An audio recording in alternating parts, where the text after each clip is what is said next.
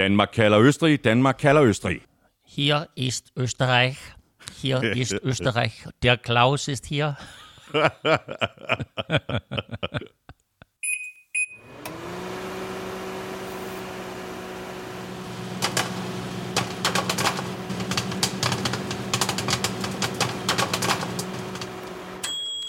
Velkommen til. Håber du havde en øh, fantastisk Super Bowl i søndags, og tillykke med mesterskabet, hvis du er Rams-fan. Vi kommer selvfølgelig til at tale meget mere om øh, Super Bowl 56 i den her udgave af NFL-showet, der er produceret af Kvartrup Media og optaget live on tape i samarbejde med Tafel. Og oddset fra Danske Licensspil.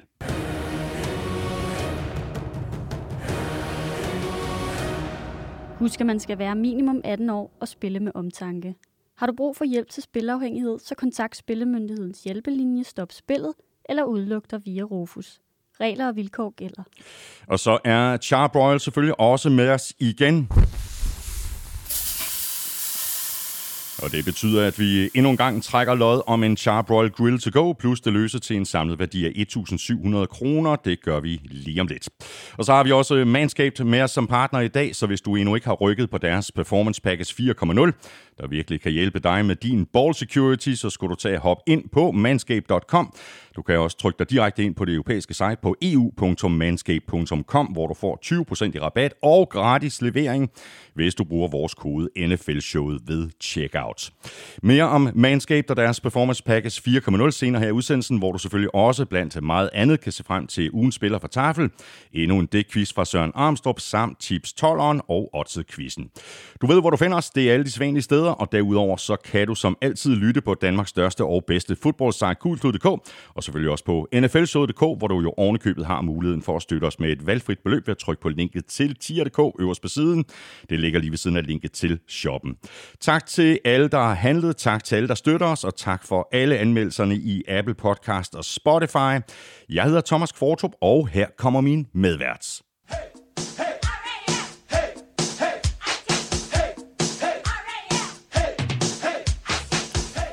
Ja, Elming, øh, der var jo ikke så meget at rafle om. Det må jo selvfølgelig blive Rams fight song, vi spiller i dag, nu når de er Super Bowl-mestre. Og sikke en uh, Super Bowl, vi fik. Det var en uh, kamp, der bølgede frem og tilbage, og vi fik uh, masser af underholdning, både i kampen og i pauseshowet. Og så fik vi jo en uh, vild afgørelse, og en Matthew Stafford, der leverede endnu en gang i fjerde kvartal, ja. når det hele skulle sættes på plads. Ja, han uh, brændte igennem, da det virkelig uh, galt, og det taler vi selvfølgelig meget uh, mere om uh, senere. Hvad siger du til uh, halftime-showet, Elming? Åh, oh, jamen, jeg er sådan lidt todelt. Jeg synes, det var fedt, at de der hiphopper, de endelig fik lov til at, at vise deres stof frem og så videre. Og der var også mange, kunne jeg forstå, sådan lidt i hiphop-verdenen, der sagde, at det her det var en endelig godkendelse af deres type af musik, at de nu havde fået lov til at, at lave et halftime-show. Jeg synes også, at det var fedt at se Dr. Dre og Eminem og, ja. og Snoop. Jeg synes, uh, P, uh, hvad hedder han, uh, 50 Cent var, var, var lidt skudt ved siden af, og Mary J. Blige ja, wow, var ja. heller ikke helt, helt på toppen. Um, Kendrick Lamar var jo sådan lidt et sidekick for de der øh, gamle stjerner, kan man sige. Øh, og så tror jeg bare måske, at jeg ikke hørte den på et godt nok anlæg, fordi jeg tror, det er sådan et, et pauseshow, der virkelig, virkelig skal blæses ud over det hele. Øh, og så vil jeg sige, at den der mærkelige scene, de har bygget, hvor det kun var halvdelen af tilskueren, der kunne se ind i det der hus, det giver da ingen mening. Altså, jeg ville da være pisse sur, hvis jeg havde givet 5.000 dollars for billet, og så kunne se en bagvæg. ja, det er, du, det er du fuldstændig ret i, Elming, men i, i forhold til lyden, så er lyden jo næsten altid dårlig til de der produktioner. Altså, det er mest øh, det visuelle, det, det kører på. Og så er det selvfølgelig surt, som du siger, hvis man sidder på, øh, på den forkerte side af stadion og ikke, øh, ikke kan se det hele. Men altså, man kan sige, showet er jo primært øh, lavet til øh, tv-seerne. Selvfølgelig er det det, men altså derfra så lige frem at afskærme halvdelen af tilskuerne. Altså alle de andre shows, jeg har der ikke set nogen hvor det, øh, pauseshows, hvor man ikke kunne se halvdelen af, hvad der foregik. Altså selvfølgelig kan du kigge op på den der vanvittige storskærm, de har inde på SoFi Stadium, men derfra så til, at, at det er sådan, at man bygger sådan et hus med vægge. Altså nej, jeg forstår det ikke. Nej. Ved du hvad, hvad jeg til gengæld øh, forstår øh, så helt igennem øh, fremragende, det er taffesækken, der står ved siden af mig. Og ved du hvad, øh, Elming, har, har du taget chips med til, til Østrig? Nej, jeg tager nødder med. Har du taget øh, nødder med? ja. Men det Ja. er vel, øh, det er vel øh, The Tafelnuts. Det, det er det taffelnuts. Det er, jeg, jeg, uden at du så det, så faktisk i sidste uge, dengang vi gennemgik de her tre nødposer, så kom jeg lige dem stille og roligt i tasken, så øh, de er med i Østrig. Nå, så er det derfor, jeg ikke kunne finde dem. Nå, det er godt. Jamen, ved du hvad? ved du, jeg har vores to, øh, to klassikere her. Kan du gætte, hvad det er for nogle? Jamen, så tænker jeg chili banas og chili Bum. cheese rings. Sådan der. Bingo.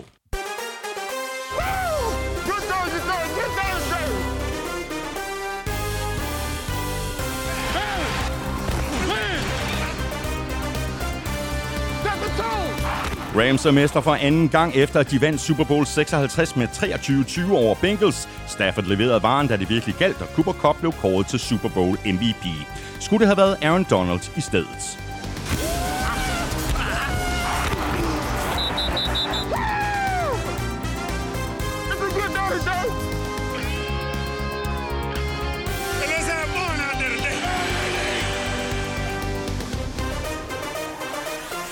Aaron Donald overvejer nu at trække sig tilbage, og det gør han samtidig med, at Tom Brady leger med tanken om alligevel ikke at gå på pension. Colts er på vej til at sige farvel til Carson Wentz, og hvad er det lige, der sker med Kyler Murray i Arizona? Jeg hedder Thomas Kvartrup, og med mig har jeg Claus Elming.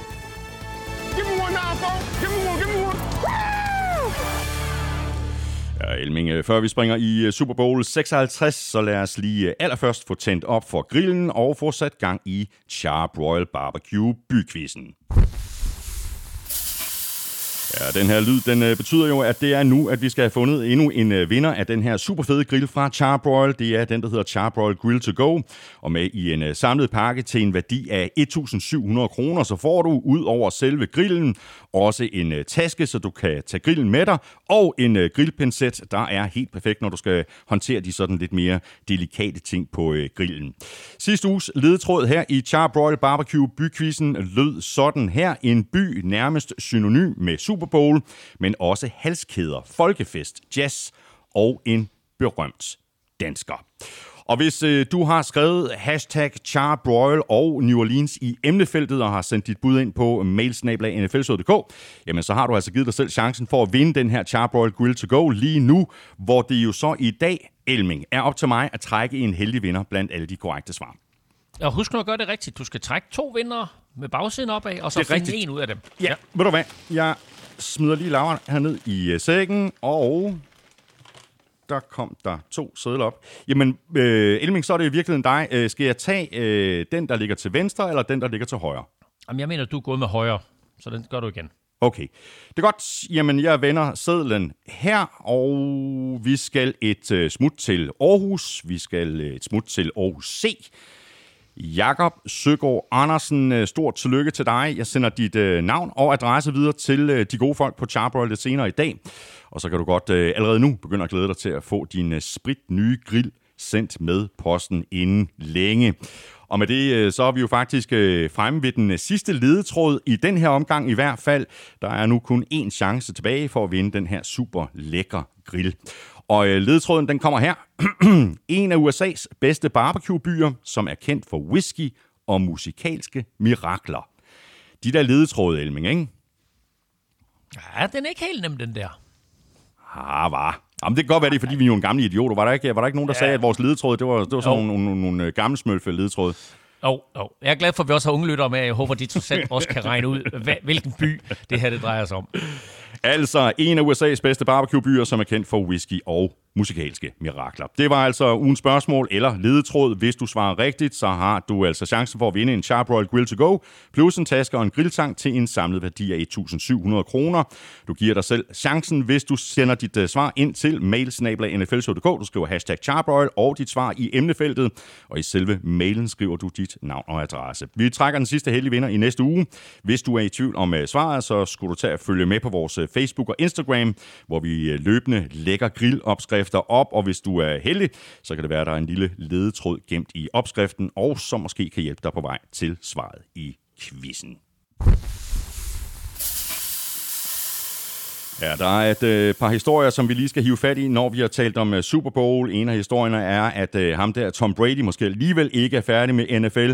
Og en anden historie, vi også lige skal omkring, er, at øh, Colts ser ud til at være klar til at bevæge sig videre fra Carson Wentz. Og så er der også et par andre små historier, vi dykker ned i. Men lige nu, der skal vi have sat gang i quizzerne.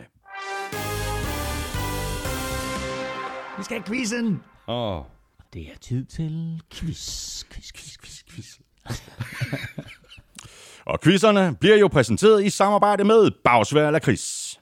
LA Quiz. LA Quiz. Hvad har du til øh, mig, Claus Emling? Ja, det ved jeg ikke, hvad jeg også synes om ham, Cooper Cup.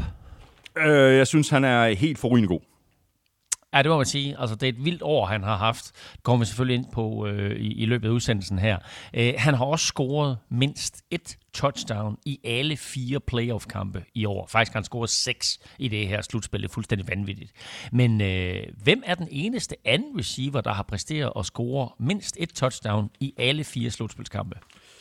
Fire slutspilskampe. Anden receiver.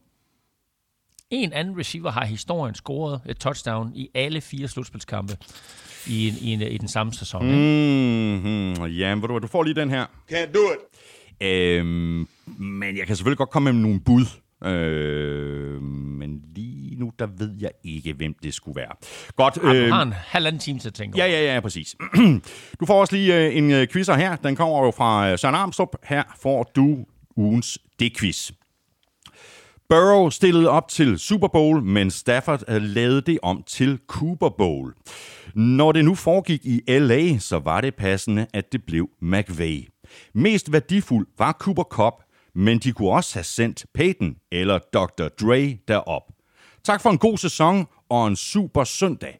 Hvilke byer hoster de næste tre? Altså, hvor skal de næste tre Super Bowl spilles? Øh, den ene, jeg ved i hvert fald, den skal spilles hen næste år. Ja, ja, jo, ja, jo, jeg burde, jeg burde, jeg burde i løbet af sådan en times tid kunne komme på det. Jeg mener, jeg, jeg, mener, jeg har dem et eller andet sted i baghovedet. Sådan der. Det er godt. Ved du hvad, Elming, nu hopper vi så i uh, Super Bowl uh, 56, der altså endte med en uh, smal sejr til Rams på 23-20 over Bengals. Super spændende og intens kamp, især fjerde kvartal. Og man sad lige og håbede på, at uh, kampen ville gå i uh, overtime til sidst. Bengals havde bolden, havde omkring et minuts penge uh, til at komme i field goal afstand, efter at Rams var kommet tilbage og havde bragt sig foran. Men det hele, det sluttede altså med, meget passende kan man sige, et sack af Aaron Donalds. Øh, ja, øh, og der, det var faktisk de to sidste plays, man kan sige, der stod Aaron Donald på. Øh, men lad os lige hoppe yderligere to plays tilbage, fordi Bengals har jo lynhurtigt fået bragt sig op på egen 42-linje. De er bagud med tre, som du siger. Øh, hvad skal vi sige, 20 yards mere, så er de jo inden for field goal afstand og overtime. Øhm, men på anden down og en, der kaster eller til, til første down, der kaster øh, Joe Burrow til Tyler Boyd 9 yards. Øh, så er de sådan set inde, så er de jo inde på, på Ramses banehalvdel. De står med anden down og en på Ramses 49 linje. Øh, men det her, det går galt for Bengals, synes jeg, fordi du har anden down og en. OK, du, øh, du er en lille bitte smule presset på tid, men hvad er det heller ikke? Altså, der er 54 sekunder igen, men du har, du har stadigvæk to timeouts. Øh, så overtime burde jo klart være inden for rækkevidde. Du har tre downs til at få en yard, men så går Burrow dybt mod Chase, øh, der slet ikke er med på den. Øh, det tager 6 sekunder.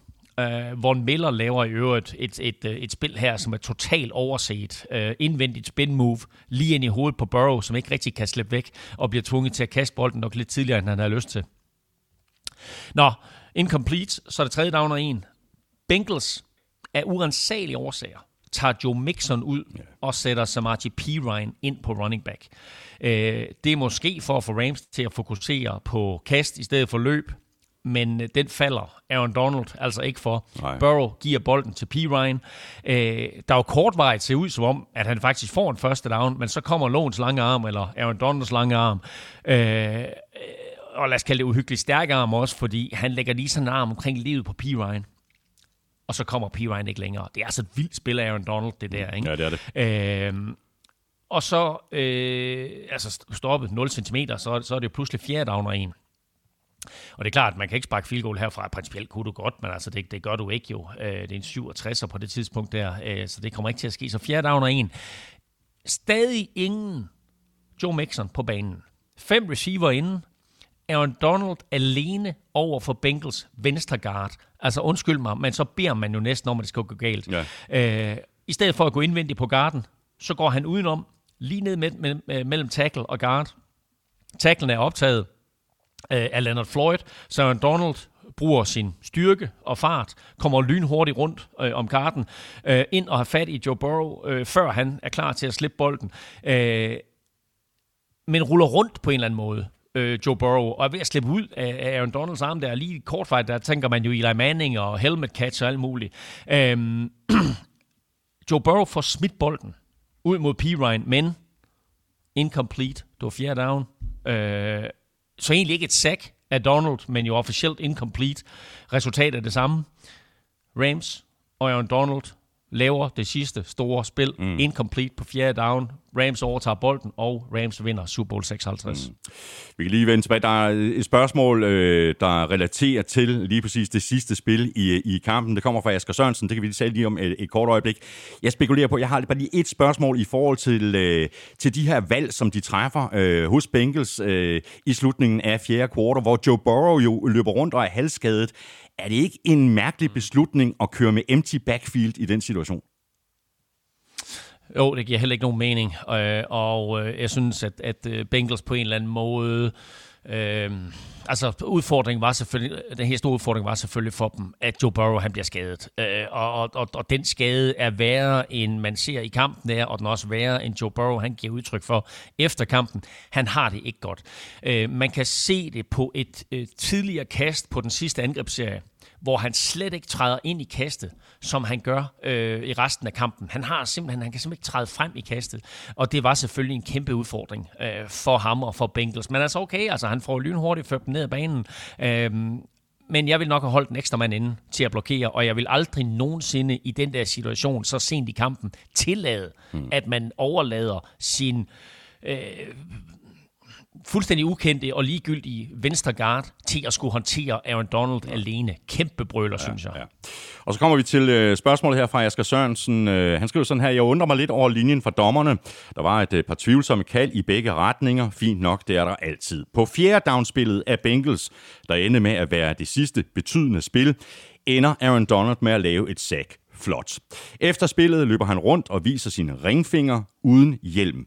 Tidligere på sæsonen har dommerne slået hårdt ned på spillere, der har taget hjelmen af på banen ved fejringer og givet en 15-yard straf. Ifølge NFL's regelbog er det ikke tilladt og burde have givet Bengals et sæt nye downs. Måske en lille forseelse, men de samme dommere havde tidligere idømt Bengals en 15-yard straf, da en spiller, der ikke var i uniform, deltog i fejringen efter en interception. Man kan mene, hvad man vil om disse unsportsmanlike conduct straffe, men er det ikke et problem at dømme de to hold forskelligt for tilsvarende forseelser, især i en kampafgørende situation? Og øh, jeg bliver lige nødt til at rette her, fordi øh, det er ikke rigtigt, at de havde fået et sæt nye downs. Det var fjerde down, og dermed så har Rams overtaget bolden. Så kan man så tildele en 15 yards straf, hvis man vil, derefter. Men det er stadigvæk Rams, der får straffen. Det er ikke øh, Bengals, der får fire, fire nye downs. Samtidig vil jeg sige, øh, jeg undrer mig faktisk ikke over linjen fra dommerne. Jeg synes, den var super fed. Lad spillerne spille og hold flagene i lommen lige ind til allersidst, hvor det slet ikke giver nogen mening, at de pludselig kalder den der øh, defensive holding på tredje down, hvor Stafford kaster incomplete mod Cobb. Øh, jeg synes, Bengals linebacker Logan Wilson spiller den perfekt, og jeg har set rigtig, rigtig mange reaktioner fra NFL-spillere rundt omkring os, som også mener, at han spillede den perfekt. Øh, men pludselig så ændrer dommerne, eller i hvert fald en dommer, så ændrer han øh, øh, sådan en holdning eller linje. Øh, var det afgørende? Ja, Øh, det var da ret afgørende, fordi Rams havde stået med en fjerde down og goal for 8 linjen i stedet for så får de første down. Men uh, ser man over hele kampen, så går den selvfølgelig nok lige op med den der missede uh, pass interference på T. Higgins, som vi kan komme uh, tilbage ja, til senere. kommer vi tilbage til. Øh, og, så, og så lige med hensyn der til sidst med, med Aaron Donald, ikke? Altså, det er jo lige meget, om du tildeler med en 15 yards straf. De overtager bolden, så om de får bolden på, på 49 eller egen 34, det er jo lige meget, de tager to knæ, og så er kampen overstået. Mm. Det her, øh, Elming, det var jo på mange måder en, øh, en kamp, der endte med at blive øh, defineret af Rams to allerstørste stjerner, kan vi vel godt kalde dem, altså Aaron Donald på forsvaret, og så Cooper Cup på angrebet. Cup blev så øh, også øh, helt fortjent, synes jeg i virkeligheden, kampens MVP, selvom man selvfølgelig også sagtens kan argumentere for Aaron Donald, og jo mere jeg tænker over det, jo mere hælder jeg faktisk i retning af, at det burde have været Aaron Donald. Mm. Du kunne have valgt den ene eller den anden. Øh, jeg tror faktisk også, at jeg havde givet den til, til Donald. Altså, øh, Cops øh, statistikker er jo meget mere håndgribelige. 8 grebne bolde, 92 yards, to touchdowns, inklusive selvfølgelig gamewinneren der til sidst. Ikke? Men den impact, Aaron Donald har, er vanvittig. Altså selv når du ikke ser ham. Øh, han har to sacks i kampen, så tænker man, nå ja, okay, to sacks. Men altså, han har også tre hits på Joe Burrow.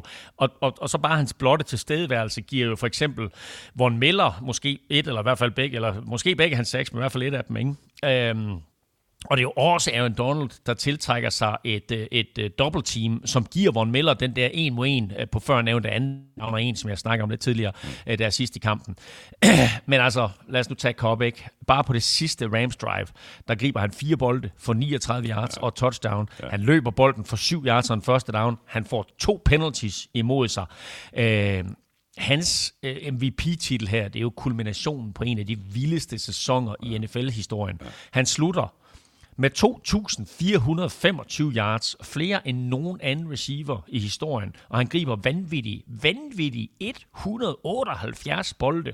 Crazy. Han har spillet 21 kampe i år, ja, ja. scoret 22 touchdowns, som sagt i quizzen, inklusive 6 i slutspillet her, øh, med mindst et touchdown i alle fire playoff-kampe. Mm. I øh, fjerde kvartal, øh, Elming, øh, der var det jo i, i den grad øh, Rams forsvar, der steppede op og fik øh, minimeret de øh, eksplosive spil fra Joe Burrow og company. Altså, vi har allerede talt om øh, Aaron Donald, øh, der selvfølgelig var den, øh, var den helt store profil på Rams defensiv med syv quarterback pressures, to sacks og tre hits. Men Von Miller, han spillede altså også en kæmpe kamp og fik øh, sækket Burrow to gange. Det var ikke helt tosset, det der øh, move, de lavede med at få øh, Von Miller til, til LA det var ikke så meget, han viste øh, i begyndelsen af, af sin tid i LA, men her i slutspillet, der har han virkelig stemplet ind. Ja, og så får han jo faktisk også en, en, en plads i NFL's historiebøger, fordi med to sacks her og to et halvt sack i Super Bowl 50, så kommer han jo op på fire et halvt sacks i karrieren i Super Bowl sammenhæng. Det er kun en af de allerstørste defensive Super Bowl legender, Charles Haley, opnåede før ham, og det var vel at mærke på fem Super Bowls. Nu er øh, Von Miller øh, dobbelt Super Bowl mester, og øh, var han det ikke i forvejen, så er han stensikker på at komme i NFL's Hall of Fame nu. Øh, som du siger, han fik en lidt langsom start på sit ophold i, i Los Angeles, men øh, i december, januar og her hele vejen igennem slutspillet, der har han været vild.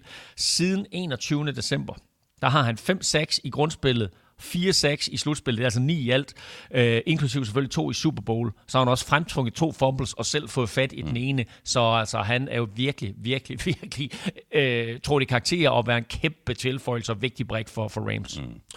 Joe Burrow, han blev øh, sækket syv gange i den her kamp. Øh, det er i, i overkanten, kan vi vist roligt øh, konstatere. Det kunne måske være meget godt for, for Bengals, hvis de fokuserede på den offensive linje her i free agency og i draften. Altså våbnet på angrebet er jo på plads. Ja, vi har jo talt om det mange gange i løbet af de sidste to sæsoner øh, i draften i, øh, sidste år i april, der var vi jo heller ikke øh, ligefrem jublende lykkelige, da, da Bengals de valgte Chase i stedet for offensive lineman Panay Sewell. Men øh, det er selvfølgelig svært at sige noget til nu, efter den sæson, Burrow og Chase de har haft sammen. Øh, og så har de et par spillere skadet på, på, på den offensive linje, som heller ikke kan tingene bedre. Jo for eksempel højre tackle Riley Reef. Men uh, som jeg også sagde for et par uger siden, så burde de jo næsten bare gå all in på offensive line i draften, ja, ja, ja. Og, og, og til dels også i free agency. Altså, de har en ung trup, og dermed har de også en billig trup. Øh, så de har råd til at hente faren hjælp ind, ind til Burrow. Øh, han bliver, øh, han bliver sækket syv gange i den her kamp. Det er en tangering af rekorden i Super Bowl-sammenhæng. Han blev sækket 19 gange i slutspillet. Det er klar rekord. Det er fem mere end Wade Wilsons 14 i 1987. Og de 70 sacks i grundspil og slutspil, det er tredje mest nogensinde af en quarterback i NFL-historien. Så et, skal der ske noget. Og to, så er det faktisk ret imponerende, at de overhovedet kom i slutspillet. Ja at de vinder tre slutspilskampe, mm. og at de står i Super Bowl, mm. øh, og jo faktisk er så tæt på at vinde. Ikke? Ja. Spørgsmålet her fra øh, Christian Brinker Norbæk. Øh, blev den afgørende forskel ikke, at Bengals ikke kunne få pres på Stafford med fire mand, og så er Cooper Cup for svær at dække op. Omvendt så var Rams i anden halvleg helt oppe i Burrows hoved konstant. Hvis man lægger mærke til det, så var det faktisk ikke kun i anden halvleg. Øh, situationen var bare anderledes i første halvleg, fordi der slap Burrow bolden hurtigere. Mm. Øh, det var klart en del af Bengals gameplan, øh, for de vidste jo, at øh, Aaron Donald og Von Miller og, og, og hvad hedder han, Leonard Floyd var total mismatch. I anden halvleg blev Burrow tvunget til at holde bolden lidt længere, og så nåede presset jo ind. Jeg ved ikke, om Bengals blev lidt overmodige, for hvor de i første halvleg jo konstant havde mindst to mand på Donald, så var der flere eksempler i, i anden halvleg, også som tidligere skitseret, hvor de jo lå ham få en mod en situationer, og det er, det er bare dumt. Øh, altså, og igen, øh, som jeg også sagde på, det, på, på svaret der på spørgsmålet tidligere, ikke? Altså, så hellere lige holde en ekstra mand inden og blokere og være sikker på, at man har styr på, på den der giftige defen, øh, defensive linje, som, som Ramsey kommer med. Øh, bortset fra et tidligt sack, øh, så nåede Bengals defensive linje jo ikke rigtig ind til Stafford, men de fik jo stadigvæk lagt så meget pres på ham, øh, at han ikke bare kunne stå i lommen og levere jeg synes jo Bengals øh, defensive line der med, med DJ Reader øh, og øh, hvad hedder han, Chase Hubbard og øh, Trey Hendrickson der mm, spiller mm. en stor kamp, men øh, den forsvinder jo lidt i, i hele historien omkring ja, Aaron Donald ja. selvfølgelig. Men øh, dog vil jeg sige, at på det sidste drive, også hvor Rams de går lidt væk fra løbbolden, når de kun lader, lader Stafford kaste, der er han jo suveræn. Mm. Øh, efter en interception og et field goal og tre punch i træk, så hiver han jo lige et kæmpe drive og afgørende drive op af hatten til sidst. Mm. Og nu, nu taler du om, at uh, Rams uh, gik uh, væk fra at løbe bolden. Det kan man jo virkelig godt forstå. Altså, Rams de startede kampen klart bedst, fik sig foran, blandt andet på, på det her smukke touchdown af Odell Beckham Jr. Så fik uh, Bengals uh, forsvar uh, bedre fat. De fik uh, stoppet Rams løbespil altså fuldstændigt. Rams de fik 43 yards på 23 løb. Det svarer mm. til et snit på 1,9 yards per løb. Og hvis vi trækker den der scramble af Stafford fra og handoffet til uh, Cooper Cup ud af, ud af regnestykket, stykket, så falder snittet per løb til 1,5 yard per løb. Altså, det er stort set det samme som ingenting. Ja, og, og det skal man jo faktisk også holde sig lidt for øje, når man siger, at Bengals øh, forsvar ikke fik lagt pres på Stafford, fordi deres primære fokus var jo helt sikkert at stoppe løbet, og dernæst få lagt pres på Stafford. Mm. Øh, DJ Reader var suveræn i midten af forsvaret, og øh, middle øh, linebacker Logan Wilson var en, var, var en maskine mm. med, med, med taklinger til, til højre og venstre og bag linjen, og, og var også god i opdækningen. Øh, der var jo faktisk en kort overgang, hvor jeg overvejede, om Logan Wilson han kunne blive MVP øh, i den her kamp, og så tror jeg, jeg kom til at kalde Hubbard før for Chase Hubbard, hedder selvfølgelig Sam Hubbard, øh, spillede altså også en rigtig fin kamp. Mm. Rams øh, kunne ikke rigtig få det til at fungere på angrebet i, i, i store dele af anden halvleg. Øh, det hang selvfølgelig dels sammen med, at Bengals fik øh, stoppet løbet, øh, og det dermed blev sværere for Stafford at køre play-action-spil. Og så gik øh, Odell Beckham øh, Jr. jo ud med en skade i slutningen af første halvleg. Det så faktisk rigtig skidt ud. Det der sådan en helt klassisk øh, soloulykke. Ja, og øh, det er jo her, hvor øh, jeg lidt sidder her i Østrig og kigger ned på mit knæ, hvor der er en knæskinne på, og jeg ser udenfor, og, det, øh, og, og, og sneen daler smukt ned, og jeg tænker, hold kæft mand, jeg kunne have stået powder i dag. Men jeg vred lidt rundt på knæet forleden dag, Nej. Øh, og jeg var, jeg, altså prøv at høre, jeg er simpelthen så ked af det, jeg er simpelthen så ærgerlig, øh, og jeg sad hjemme, og jeg var lidt i tvivl, om jeg skulle se Super Bowl der om natten, fordi jeg tænkte, åh, det, det bliver også sent. Men altså, du ved, så vred jeg rundt og tænkte, fuck it, nu bliver jeg op og ser den. Og, øh, og det fortrød jeg jo ikke et sekund. Øhm, fordi jeg vidste godt, at jeg kom ikke på ski i går med det knæ der og så mm. videre, og, og næppe heller i dag. Øh, og derfor, da Odell Beckham Jr. får den der skade, der kan jeg jo sætte mig fuldstændig ind i, hvordan han har det. Han er i en Super Bowl. Han har gjort alt for at komme hertil. Han har været udskældt, han har været hånet. Vi har, vi har talt om ham som en diva, mm. men han kommer til LA, og han ændrer fuldstændig karakter. Alle taler om ham som en hard worker og en sublim holdkammerat, og nu står han i Super Bowl. Øh, jeg havde så ondt af ham. Jeg sad bare og sagde, nej, nej, nej, hvor er det synd. Altså, hvor jeg havde, jeg havde virkelig, virkelig ondt af Odell Beckham Jr. Øh, og så øh, må vi også bare sige, at der var flere spillere rundt omkring i ligaen, som omgående jo nærmest skrev til NFL, ja, ja, præcis. Hvornår, hvornår får I gjort noget ved det her underlag her? Ja, præcis. Det der med knæskader, det er alvorligt. Ja, lige præcis. Jeg så uh, Debo Samuel, han tweetede med det samme, uh, og direkte henvendt til NFL. Altså NFL var tagget, uh, og, og, og simpelthen umiddelbart efter skaden til Odell Beckham Jr. Mm. Forbyd turf NFL.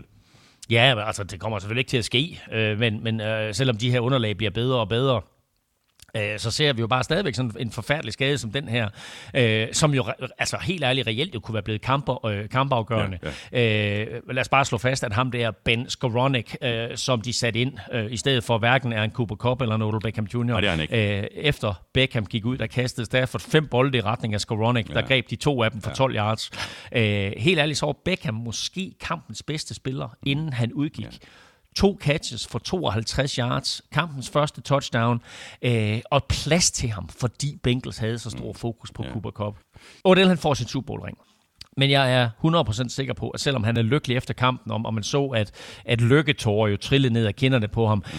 så han altid tænkt tilbage, tilbage på den her Super Bowl med blandede følelser. Øh, men han skal også tænke tilbage på en halv sæson med Rams, øh, med masser af stolthed, fordi han har været en kæmpe, ligesom Von Miller har været en kæmpe og vigtig tilføjelse til Rams.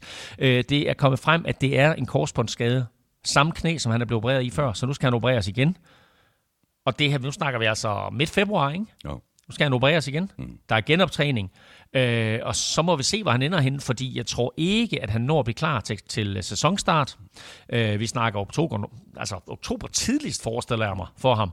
Øh, han har faktisk sagt, at han er villig til at tage imod mindre i løn for at blive i Los Angeles. Så altså, de kan også på en eller anden måde belønne ham for den her halve sæson. Mm ved at sige, hey, vi ved godt, du er skadet, men nu får du sgu en kontraktforlængelse.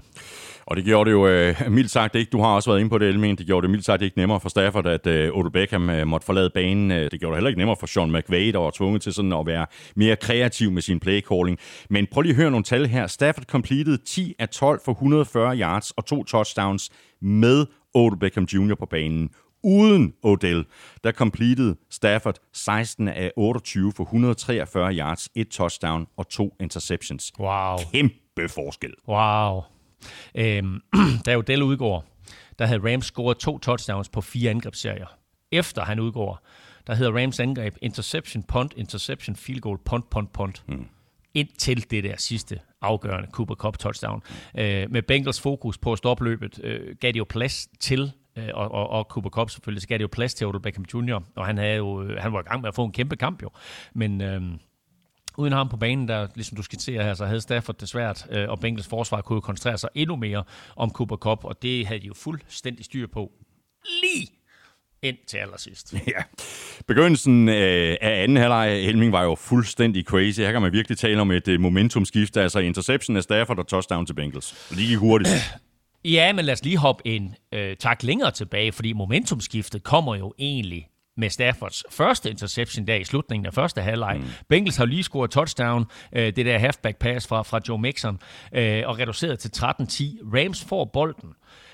Beckham bliver skadet på det drive på en krydsningsrute, hvor han jo øvrigt er helt fri. Og fire plays senere, der kaster Stafford jo præcis den der slags interceptions, eller interception, vi har talt om, ja. han skal undgå, øh, hvor han sådan lidt overvurderer sin egen armstyrke, ruller fri og presser ud til sin venstre side, og kaster dybt efter Van Jefferson. Men ikke dybt nok. Øh, Nej, og, og, og, og heller ikke hårdt nok, fordi der er jo masser af tid for Bengals super safety Jesse Bates der til at komme på plads øh, og lave sin interception. Men her kommer der så også en kæmpe bummert af Bengals, og vel at mærke ikke er en spiller på banen, eller endda en omklædt spiller, øh, men derimod cornerback Vernon Hargraves, der er skadet og slet ikke er med i kampen. Han løber ned i endzonen og fejrer den her interception med resten af holdet. Fuldstændig korrekt, og det er helt ok det her, der smider dommerne flag for usportslig optræden. I stedet for første down og 10 på 20'eren, med to minutter igen, og Evan McPherson, der sådan allerede kan mærke, hey, jeg kommer ind, jeg skal da lige sparke et field goal her inden, uh, inden pausen. Ikke? Øh, vel som vel mærke, havde udvidet til 13-13. Så får Bengals jo den her straf. Det er halvdelen af distancen til mållinjen. Så de starter med første down og 10 på 10'er-linjen i stedet for. Det er altså en kæmpe forskel, om ja. man står på 10'eren eller 20'eren. Øh, og der kan de ikke rigtig gøre noget. Øhm, nu er det selvfølgelig sådan lidt vis og vis og så videre, ikke? men altså, det her, det var bare en kæmpe momentumskifter. Ja, ja. Og så laver Hargraves den der fejl. Altså, det er jo tæt på en utilgivelig brøler, når vi taler, at det her, det er i en Super Bowl. Ja, det er simpelthen så tosset. Og nu nævnte du lige uh, Evan McPherson, fordi uh, holdene gik jo til pause. Der var hip-hop i, uh, i, i pausen som pauseunderholdning. Det har vi talt om i Elming. Og der sad jo langt de fleste spillere nede i omklædningsrummet, lige med undtagelse af en enkelt spiller. Ja, men det er jo helt vildt, ikke? Altså, tænk sig, tænk sig at han får lov til det. Ja, det er altså, helt crazy jo. Men altså, kigger Evan McPherson der, han satte sig ud til, han satte sig ud på sidelinjen til pauseshowet. Det er klart, at, at, at, som, som kigger, der er der ikke store justeringer, du skal være opmærksom på, og så videre, men det kan da godt være, at du ved, træner, han siger, hey, vi prøver et fake field goal i anden halvleg eller et eller andet, ikke? Men altså, iskold, du ved, han, han tænker, det, det behøver jeg sgu ikke være med til, det der, der bliver sagt. Jeg, jeg, jeg, jeg er i Super Bowl. Uh, Alt det der taktik, Og- og- det gider jeg ikke. Nu, jeg, jeg skal se halftime show. Jamen, hvor er det sindssygt, ikke? Han er iskold, og så tænker han, det her det er historisk, det må jeg hellere se. Øh, prøv, jeg er ikke sikker på, at jeg som træner havde tilladt det. Men øh, det er jo en del af den her unge, nye stil, som Bengals de kører. Og altså, man kan jo ikke... Øh, altså, hatten af for McPherson, han var sikkerheden selv. Han rammer på alle sine fire spark, mm. og dermed så ender han jo sit første slutspil med 20 for 20, 14 field goals og 6 ekstra point. Ja, det er crazy. Og han kom jo hurtigt i øh, aktionen, fordi øh, Bengals de scorede touchdown på anden halvlejs øh, allerførste play. Øh, der missede dommerne øh, da en, øh, en fuldstændig klar offensiv pass interference. Altså smart spillet af Higgins, men der var selvfølgelig face mask på, øh, på Jalen Ramsey at det kan man ikke rigtig komme udenom, men du har ret vild start på anden halvleg. Øh, jeg tror egentlig ikke, det var planlagt, men da muligheden bød sig, så hugger øh, Burrow jo bolden dybt til G. Higgins, der har en en mod en med, med Jalen Ramsey. Og lige da Burrow kaster bolden, der synes jeg faktisk, at det ligner et stort spil. Men Ramsey kommer tilbage i, i fin position, og så synes jeg faktisk, det ser ud som om, at han med sine atletiske evner, og han, har, han kigger tilbage mod bolden, mm. altså det er lige ved, at han kan lave en interception der. Ja. Men øh, Higgins får helt klart fast i hans face mask og rykker rundt, og, og, og, og øh, Jalen Ramsey øh, mister jo balancen og, og, og falder ned og så videre. Altså på langsom gengivelse er der ikke noget at tage fejl af, Nej. men det er klart, at det går rigtig stærkt, og dommerne misser den i real time, og de kan ikke se sådan noget igennem bagefter, så man kan ikke tildele en straf på bagkant. Øh, så de skal kalde den der, og har de ikke set den, så har de ikke set den. Øh, men altså, Ramsey falder, det er jo det, dommerne de ser. Mm. T. Higgins griber bolden og sprinter resten af vejen øh, ned til, til touchdown. Et 75-yard touchdown, og der var jeg nødt til lige at undersøge, hvor det er rangeret i Super Bowl-historien, for jeg tænkte, det må da være et af de længste. Men det er faktisk kun det sjette længste. Øh, der er Musin Mohammeds 85 yarder der fra Super Bowl 38. Så scorede Antonio Freeman et 81'er i Super Bowl 31 på et kast fra Brett Favre, og så er der faktisk tre på 80 yards. Øh, men altså, nummer 6 her, øh, og ingen penalty, touchdown, og første føring til, mm, til Bengals. Ja. Og herfra øh, gik det virkelig Bengals vej et stykke tid. Altså, de kom foran på deres første play, og på Rams første play, der kastede Stafford så en interception. Ja, og det, det var altså en bold, der gik lige igennem hænderne på ham der, Skoronik, jeg talte om før. Det er på ingen måde Staffords skyld, men uh, kæmpe play af Chidobe Awuzie. Uh, og bolden i hænderne på Bengals jo. Med det samme på Rams 32 og linje. De har lige scoret touchdown, og så får de en interception. Altså, det er to plays. Ikke? Touchdown Bengals, interception Rams. Ja, crazy. Jeg tror faktisk, at hvis Bengals scorer touchdown her, så vinder de kampen. Mm. Men Rams forsvar får lukket ned, og selvfølgelig er det Aaron Donald. Og det her, det er jo der, hvor man kan mærke vigtigheden af en Super Bowl. Fordi her var alt momentum hos Bengals. Rams havde brug for noget stort, og selvfølgelig er det Aaron Donald, der laver spillet. Det var første gang, vi sådan rigtig så ham. På 3. down og 3 mm. fra Ramses 11. Ikke 3 down og 3 fra Ramses 11. De er så tæt på at score touchdown. Ja. Der sækker han Burrow og så må Bengals jo nøjes med et field goal, og i stedet for for eksempel en føring på 24-13, så bliver det jo kun til øh, en 20-13-føring, mm. efter at McPherson selvfølgelig sender den op mellem stillingerne stensikkert. Men helt af, prøv at høre, det her det er lidt vildt at tænke på, ikke? Det blev Bengals sidste scoring. De fik 0 point derfra. Fem angrebsserier, 0 point. Fra det punkt af, der overtog Rams forsvar kampen, og især deres pass rush overtog kampen. På de sidste 21 kast af Burrow, de sidste 21 kast af Burrow, der blev han sækket seks gange. Ja, crazy. Og der var altså øh, maksimalt øh, pres på øh, Joe Burrow det meste af kampen, især i fjerde kvartal. Han havde meget, meget kort tid til at kaste bolden. Han fik så øh, fyret kanonen af et par gange undervejs, ikke mindst med, med store spil til øh, Jamar Chase og selvfølgelig til øh, T. Higgins. Ja, der var det der øh, lækre, lange øh, 46 kast til, øh, til Chase øh, ned langs sidelinjen, hvor Chase jo med en hånd griber bolden og pisser totalt på Jalen Ramsey. Øh, Chase er jo faktisk, øh, han er ikke rørt jo, og øh, scorer touchdown, hvis ikke linebacker Ernest Jones på en eller anden måde har fået bevæget sig 40 yards ned ad banen. Jeg har ingen anelse om, hvad Ernest Jones han laver der, men han er der, og han får stoppet Chase øh, og får lavet taklingen.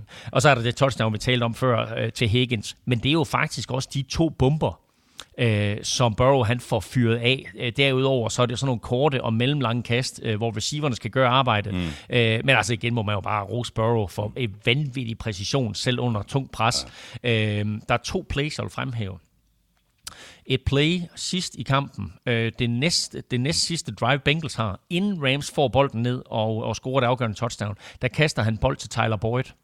Den er helt præcis for Burrow, men Tyler Boyd kigger væk. Han laver en klassisk kig væk, inden du har grebet bolden, ja. og taber den. Ja. Det er hans første det er hans første missede catch fra slotpositionen i næsten to år. Ja, det er helt vildt. Han har, og det var, det var simpelthen så tydeligt, at han, nu kommer der en mand bagfra, jeg bliver ja. taklet, ja, ja, og jeg skal ja. op ad banen. Ja. Og så, åh, han når bare ikke at gribe bolden. Ja. Altså, det er jeg så tæt på. Jeg, jeg, jeg, jeg, tror ikke, det er frygt. Jeg tror simpelthen, det er et spørgsmål om, jeg har lavet et stort spil. Mm. Så han er klar til at drage på banen, men han glemmer at gribe bolden. Han glemmer det aller, aller vigtigste. Og ja. det er så sjældent, man ser det for Boyd. Det var den ene, jeg vil fremhæve. Det er, kæmpe, det, det, det, det, det er fuldstændig kampændrende hvis han griber den bold. Og den anden kan faktisk også være kampændrende, fordi Burrow misser et, øh, et, et kast, det går nok i tredje kvartal, øh, hvor han, øh, hvor han, hvor han øh, ligesom slipper fri af presse og har, øh, har Chase til en første down. Øh, det er sent i tredje kvartal det her, men kommer til at kaste bolden i jorden. Øh, der kunne de have fået en første down, i stedet for så må de ponde og give mm. bolden tilbage til Rams. Og det er på et tidspunkt, hvor de er foran med syv, og der kan de udbygge føringen til, øh, til, til 10, hvis de måske får en første down der to, to små, bitte små plays, ja. som kan være med til at afgøre en Super Bowl. Og så endte det altså med, at øh, Matthew Stafford øh, lavede the game-winning drive, ikke mindst på grund af, af flere store spil til øh, Cooper Cup. Stafford stemplede i den grad ind i den her kamp, da det virkelig galt. Øh, det her, det var 36 gang i karrieren, at Stafford han lavede comeback i fjerde kvartal og sikrede sit hold en sejr. Og det var altså en øh, imponerende angrebsserie på 79 yards, der så også fik lidt hjælp undervejs af et par straffe mod Bengals forsvar. Ja, og som vi var inde på, så den ene straf, der, den synes jeg faktisk ikke var helt, var helt fair, øh, den pass interference der på, på Logan Wilson. Men, men, det, men det er, hvad det er, fordi man er bare nødt til at rose Matthew Stafford. Han har haft det vildeste slutspil. Altså game-winning drive mod Buccaneers i divisionsrunden, ned med 10 mod 49ers i fjerde kvartal i NFC-finalen, og ned med 10 her i, i tredje kvartal. Øh, øh, eller var det syv? Ja, ned med 7 øh, i tredje kvartal. Øh, øh, ej, de er nede med, ja, jo, nede med 10 i tredje kvartal, nede med 7 i tredje kvartal, og nede med 4 i fjerde kvartal, øh, inden han jo skruer endnu et fourth quarter comeback sammen. øh, som jeg sagde i sidste uge, så har man jo som Vikings-fan set det her mm. alt, alt, alt for mange gange, da han spillede i Detroit. Øh, på den sidste serie, der tager McVay jo en gigantisk chance. Øh, fjerde down og en, og så kalder han et jet sweep er til Cooper Cup. Mand. Altså kæmpe, kæmpe coronas fra McVay der. Mm. Cup altså selvfølgelig fristes man jo til at sige, øh, skaffer selvfølgelig den første down. Der står et par Bengals-spillere der, mm. og alligevel, du ved, så, så duker han snyder dem lige og ja, får den der ja. første down. Øhm, ja, og det er sådan en spiller, jeg tror faktisk også, kommentatorerne øh, under kampen øh, øh, kommenterede lige præcis den situation, mm. og sagde, ja, det her det er et fantastisk spil, øh, modkaldt af McVay. Mm. Hvis det ikke lykkes, så ser han virkelig dum ud. Ja, ja det gør han, men nu lykkes det. Ja, og så fortsætter, så fortsætter angrebsserien. Og fra det punkt, der, der vidste McVay jo godt, hvordan han skulle flytte bolden. Mm. Lad Stafford lave sin magi. Seks kast i træk, så et enkelt løb, og så kastet til Cobb der for touchdown. Ja. Øh, undervejs på det der draft, øh, på det der, på det der, på det der drive der, øh, der laver Stafford jo det mest geniale kast. Jeg ved ikke, om du har set de der vinkler, øh, fra, fra hans kast til, til Cooper Cup ind over midten. Stafford, Stafford ja. stiger jo på, altså han stiger jo på en receiver, der løber fra venstre mod højre. Hele forsvaret reagerer på Staffords øjne, mm. og så leverer han sådan et no-look pass mm. på tværs af kroppen, helt præcist til, til Cooper Cup, der løber en post i modsatte retning. Altså, jeg har set det play nu bagfra og forfra, forskellige vinkler, hvor man ser Staffords øjne, og man ser den måde, han kaster bolden på. Det er sådan en play, som vi har rost med, hvad hedder han, med Holmes for. Bare så, ej, hvor er Holmes vild. Mm. Jeg er jo klar over, hvor sindssygt et kast det der det er. Det er helt vanvittigt. Det er, det er ren Laudrup. Det er ren Laudrup. Og, og det er rent Laudrup, ikke? Og Cooper Cup talte også om det bagefter. Han sagde, at han, han tænkte, hvorfor hvad fanden kommer bolden til mig? ikke? Altså, det, ja, så, så, så, har, man ikke, har man ikke set det, så prøv lige på en eller anden måde at finde det på Twitter eller YouTube eller et eller andet. Ikke? Det er et sindssygt spil af, af, af Matthew Stafford. Det er bare altså, virkelig, virkelig blæret lavet og kræver al den rutine, han har. Ja. Der er flere af vores øh, lyttere, der har spurgt ind til samarbejdet mellem Cooper Cup og Stafford, ikke mindst på den sidste angrebsserie. Jeg tager lige et af spørgsmålene her. Kommer fra Henrik Poulsen. Var det ikke vildt det, som Cooper Cup og Matthew Stafford gjorde på den sidste angrebsserie. Alle vidste, at angrebet skulle igennem Cup, og alligevel så lykkedes det for Rams at flytte bolden. Jo, øhm, og øh, jeg ved også, at der var andre, som har stillet spørgsmål i aktie, også til det der no-look pass mm, faktisk, mm. Og, og det var jo bare et helt vildt kast, fordi det er jo et kast, som, som øh, kræver, at, at man har Staffords øh, erfaring og, og ved, hvordan forsvaret tænker og reagerer. Og altså, øh, hvis, hvis vi ser på det faktum, at det er sådan, at, at, øh, at Matthew Stafford kommer ind i stedet for, for Jared Goff, så må vi også sige, at det her det er bare et play, som Jared Goff ikke har lavet. Mm. Øhm, og heller ikke har lavet det der fourth quarter comeback. Uh, men det er også derfor, at, at Sean McVay og general manager Les Snead, de trak stikket på Jared Goff og ja. var villige til at indgå den der kæmpe handel, der jo sendt Goff til Detroit og, og, og fik Stafford til Los Angeles. Uh, vi kaldte det jo et et gigantisk gamble inden sæsonen, ja, men nu er det jo Rams og, og Aya Stan Kroenke og Sean McVay og Les Snead og for en skyld Stafford, der, der griner hele vejen til Super Bowl. Ja, de, øh, de griner hele, hele vejen, det er du fuldstændig ret i, men det er jo lige præcis det her comeback, øh, den her kvalitet, øh, der gjorde, at Rams netop lod Jared Goff gå, og at de hentede Stafford i Lions. Altså, gamblet virkede jo for, for Les Snead. Ja, jeg tror godt, at man kan konkludere, at Buccaneers øh, tilgang til free agency sidste år, og Rams øh, tilgang øh, nu her de sidste par år med at ofre høje draft picks for etablerede stjerner, øh, kommer til at vinde indpas i NFL nu. Øh, det er to år i træk, hvor den her, øh, skal vi kalde det traditionelle øh, og sådan lidt konventionelle måde at bygge, bygge et hold op på, øh, er blevet godt og grund, øh, grundigt øh, øh rystet. Øh, sådan for at bruge et buzzword, så kan man jo tale om, om slags disruption, øh, mm, vi har været mm. vidne til her. Altså Box henter uh, Brady, Gronk, Fournette med flere, øh, og Rams har med deres, øh, deres øh, to første runde draft picks for Jalen Ramsey og to første runde picks for, for Stafford jo fuldstændig sat nye standarder for, mm. hvordan man bruger sine draft picks.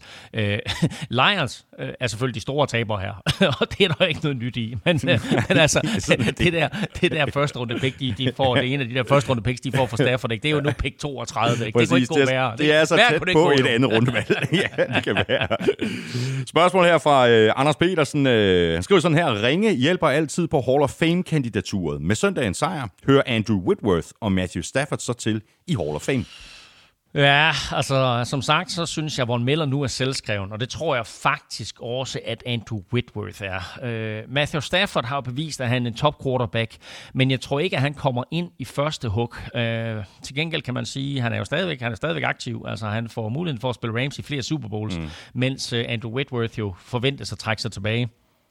I øvrigt så kom der jo to vilde rygter frem i forbindelse med Super Bowl. Hvis Rams vandt, så vil både Aaron Donald og head coach Sean McVay jo overveje at gå ja. på pension. Ja. det tror jeg ikke kommer til at ske, men altså, det er da værd at holde øje med. Ja. Øh, med hensyn til Aaron Donald, ikke, så har han jo også haft en sindssyg karriere, han har haft indtil videre. Ikke? Altså, han har kun spillet i otte år i NFL. Og han ryger i Hall of Fame. Han er first ballot. Jamen, prøv at høre, vi snakker, vi snakker måske den bedste forsvarsspiller, der nogensinde har været i NFL. Han, han, han, han vandt Defensive Rookie i 2014. Så har han vundet Defensive Player of the Year tre gange. Han har været Pro Bowl i, i alle sine otte år. Han har været All Pro i syv af de otte år. Nu har han en Super Bowl ring og han er ikke fyldt 30 endnu. Mm. Altså, det er sgu lidt vildt. Ja, det er fuldstændig uh, crazy. Så, men jeg har lige øvet en ekstra lille hurtig quiz til dig her. Ja. Uh, Whitworth blev den tredje spiller til at spille i Super Bowl som 40-årig. Hvem er de to andre? Du kan dem godt. Altså som 40-årig? Ja, ja, så må Tom Brady være den ene, ikke? Tom Brady er den ene og vi havde den anden i sidste uge. Er det rigtigt? Ja, oh, pas. den anden i sidste uge. Oh. Ah, kom nu. Nej, kom nej, nej, nej. De, de, største klap. held. De største, den, den, de største held, kom nu. Er min største held? ja. Min allerstørste held? Din allerstørste held. Jerry Rice. Ja da! Spillet for Raiders. Åh, oh, det er rigtigt. Der var han fyldt ja. 40. Ja, ja. ja. ja, ja men uh, jeg prøver jo sådan ligesom at, at glemme alt om uh, Jerry Rices karriere, efter han forlod 49ers. Han var både omkring Raiders og Seahawks, ikke? Jo, det er det. Den der, der var den der vilde historie med Seahawks, at de har jo trukket en trøje tilbage, uh, Steve Largents trøje med nummer 80, men da, da Jerry Rice så kom til Seahawks, så, mm. så ringede han jo til Steve Largent og sagde, prøv at høre, jeg vil virkelig gerne have nummer 80, kan vi, trække, kan vi upensionere din trøje? ja og kan jeg få lov til at spille i den. Det gik Largent med til, og så spillede Rice, jeg mener kun en enkelt sæson for Seahawks, men mm. der spillede han i nummer 80, og så satte de den tilbage på pension igen. Ja.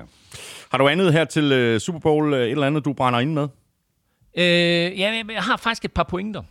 Øhm, jeg nævnte lige kort det der med Joe Mixon, at han kastede øh, et, et touchdown. Et genialt spil i øvrigt, fordi øh, der skulle ske... Altså, det, det krævede noget sådan snedigt at overlæse det her Rams-forsvar, øh, og så kører øh, Bengals et spil, som Rams på ingen måde forventede, nemlig et Joe Mixon halfback pass.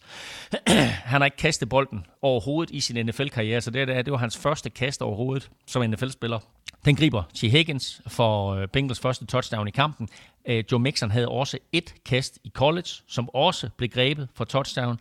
Øh, så altså, nu har han kastet bolden to gange og kastet to touchdowns. Det skulle man måske gøre lidt mere ud af. Mm. Men øh, det var jo det første touchdown. Det er lidt vildt det her. Det her det var det første touchdown kastet af en running back siden Lawrence McCutcheon gjorde det for Los Angeles Rams helt tilbage i Super Bowl 14. Øh, dengang der blev Super Bowl faktisk også spillet i Los Angeles, men det var i Pasadena, og altså ikke på Rams øh, egen hjemmebane. Rams de tabte Super Bowl 14 i 1980, øh, ligesom Bengals tabte den her, så jo ikke øh, meget held for running backs, kan man sige, når de kaster touchdowns. Nej. Det var den ene ting. Ja. Jeg, har lige to, jeg har lige to pointer mere. Øh, Sean McVay, head coach, øh, er den yngste head coach til at vinde en Super Bowl, hvor han er altså kun 36 år gammel, og han er lige blevet det for tre uger siden. Mm. Øh, den tidligere yngste træner til at vinde Super Bowl var, var Mike Tomlin. Ja, præcis. Mike Tomlin, ja. Mm. for, for Steelers. Øh, det var i Super Bowl 43. Der var han også 36, men han har også 323 dage, mens McVay altså kun er 36 år og 20 dage. Jeg synes altså, det er helt vildt. 36 år og 20 dage. Det var jo den yngste matchup nogensinde, øh, 36 år for, for McVay og øh, 38 for Zach Taylor. Yngste matchup mellem head coaches i en Super Bowl-historie. Og så lige den sidste ting her, lige en, for at afrunde Matthew Stafford. Han var i Lions i 12 sæsoner. Han var i playoffs tre gange med Lions, tabte første kamp alle tre gange. I sit første år med Rams, der har han spillet fire kampe i slutspillet, vundet med alle fire. Øh, Dermed blev Stafford også den første, eller den tredje quarterback, der vandt Super Bowl i sin første sæson med en ny klub. Tom Brady sidste år for Bucks, og så Trent Dilfer for Ravens i Super Bowl 35 af de to andre. Det var det. Det var vores øh, Super Bowl øh, gennemgang. Øh, Bengals de har pick nummer 31 i draften. Rams har øh, først et valg øh, i draften meget, meget senere. Deres øh, pick øh, 32 i første runde er altså sendt videre til Lions for Stafford traded. Dermed så er vi faktisk ved øh, vejs ende for 2021-sæsonen, og det eneste, vi lige mangler at binde en lille sløjfe om, det er vores øh, picks. Elming, det hele det sluttede 175-173 til dig. Øh, stort tillykke med, med sejren. Og øh, stort ja, tillykke med at have reduceret til 5-2. Jeg bliver nødt til at sige det igen. ja, det, det, det gik jo som forventet.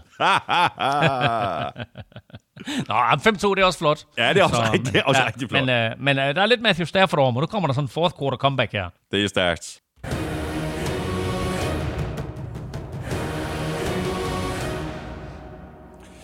Og nu skal vi til øh, sæsonens øh, sidste udgave af Odds-quizzen, og det er jo her, du har chancen for at vinde 200 kroner til din blå konto på Odds.dk. Og det har du, hvis du har været omkring vores Facebook-side og har ramt rigtigt på, hvilke af de seks udsagn, der endte med at holde stik. Og det gjorde udsagn 2, 5 og 6. Øh, og var der så nogen, der havde lige præcis den øh, kombination? Det var der desværre ikke. Og det her, det var altså øh, sæsonens øh, sidste udgave af Odds-quizzen. Og her skal vi så også omkring øh, sæsonens øh, sidste udgave af Tips 12'eren, udelukkende med NFL-kampe. Og det er jo kuponer, der har været i spil øh, hele sæsonen på Tips.dk under Tips 12 søndag. 100.000 kroner i første præmiepuljen hver eneste uge, og også med præmier til 11 og 10 rigtige. Og som jeg også sagde i øh, sidste uge, så var det altså en øh, udfordrende kupon, den her Super Bowl-kupon, og der var så heller ikke nogen, der havde 12 rigtige. Til gengæld så var der 10 rækker med 11 rigtige. De får hver 1.303 kroner. Og så var der 94 rækker med 10 rigtige, og de får hver 138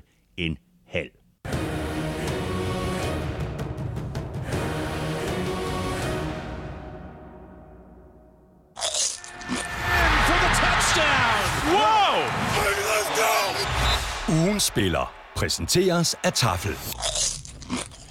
Og så er vi fremme ved øh, ugens spiller, hvor vi skal have trukket lod om en øh, kæmpe kasse med taffelchips. De nominerede var Von Miller, Cooper Cobb, Aaron Donalds og Matthew Stafford. Vi øh, talte jo lidt om i går, da vi øh, skulle nominere de her øh, spillere, om vi bare skulle gå med to, altså Aaron Donald og Cooper Cobb, eller om vi skulle smide nogle ekstra navne på, og vi valgte altså at smide to ekstra navne på. Det kunne vi næsten lige så godt have lavet være med at gøre, Elming, fordi Matthew Stafford og Von Miller, de fik til sammen, til sammen knap 1% af stemmerne. de fik lidt mere. De fik lidt mere her på, det på Facebook. Nå, okay. Ja. Uh, Cooper Cup fik uh, 42 procent, hvilket altså betyder, at Aaron Donald løber afsted med sejren med 57 procent af stemmerne, og der var rigtig mange, der også skrev på mailen, at uh, det var Aaron Donald, der var kampens rigtige MVP.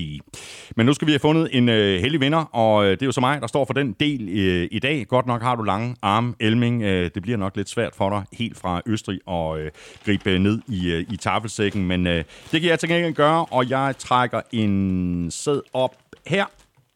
Og vi skal et øh, smut til øh, Vordingborg, øh, og det er Morten Karmsten, der øh, er den heldige vinder. Stort tillykke til dig, Morten. Jeg sender dit øh, navn og adresse videre til Tafel, og så sørger MVP, Christina, for, at du modtager din gevinst. I næste uge, der laver vi jo vores øh, konklusionsudsendelse, hvor vi ser tilbage på hele 2021-sæsonen, og der er jo ikke rigtig nogen øh, kampe at nominere spillere ud fra, så der trækker vi simpelthen lod blandt alle, der støtter os på øh, tier.dk, titaler.dk. Du kan også bare trykke på linket øverst på nflsøde.dk, og hvis du gør det, jamen så har du altså givet dig selv chancen. Hver femmer, du støtter med, giver dig et lod i lodtrækningen.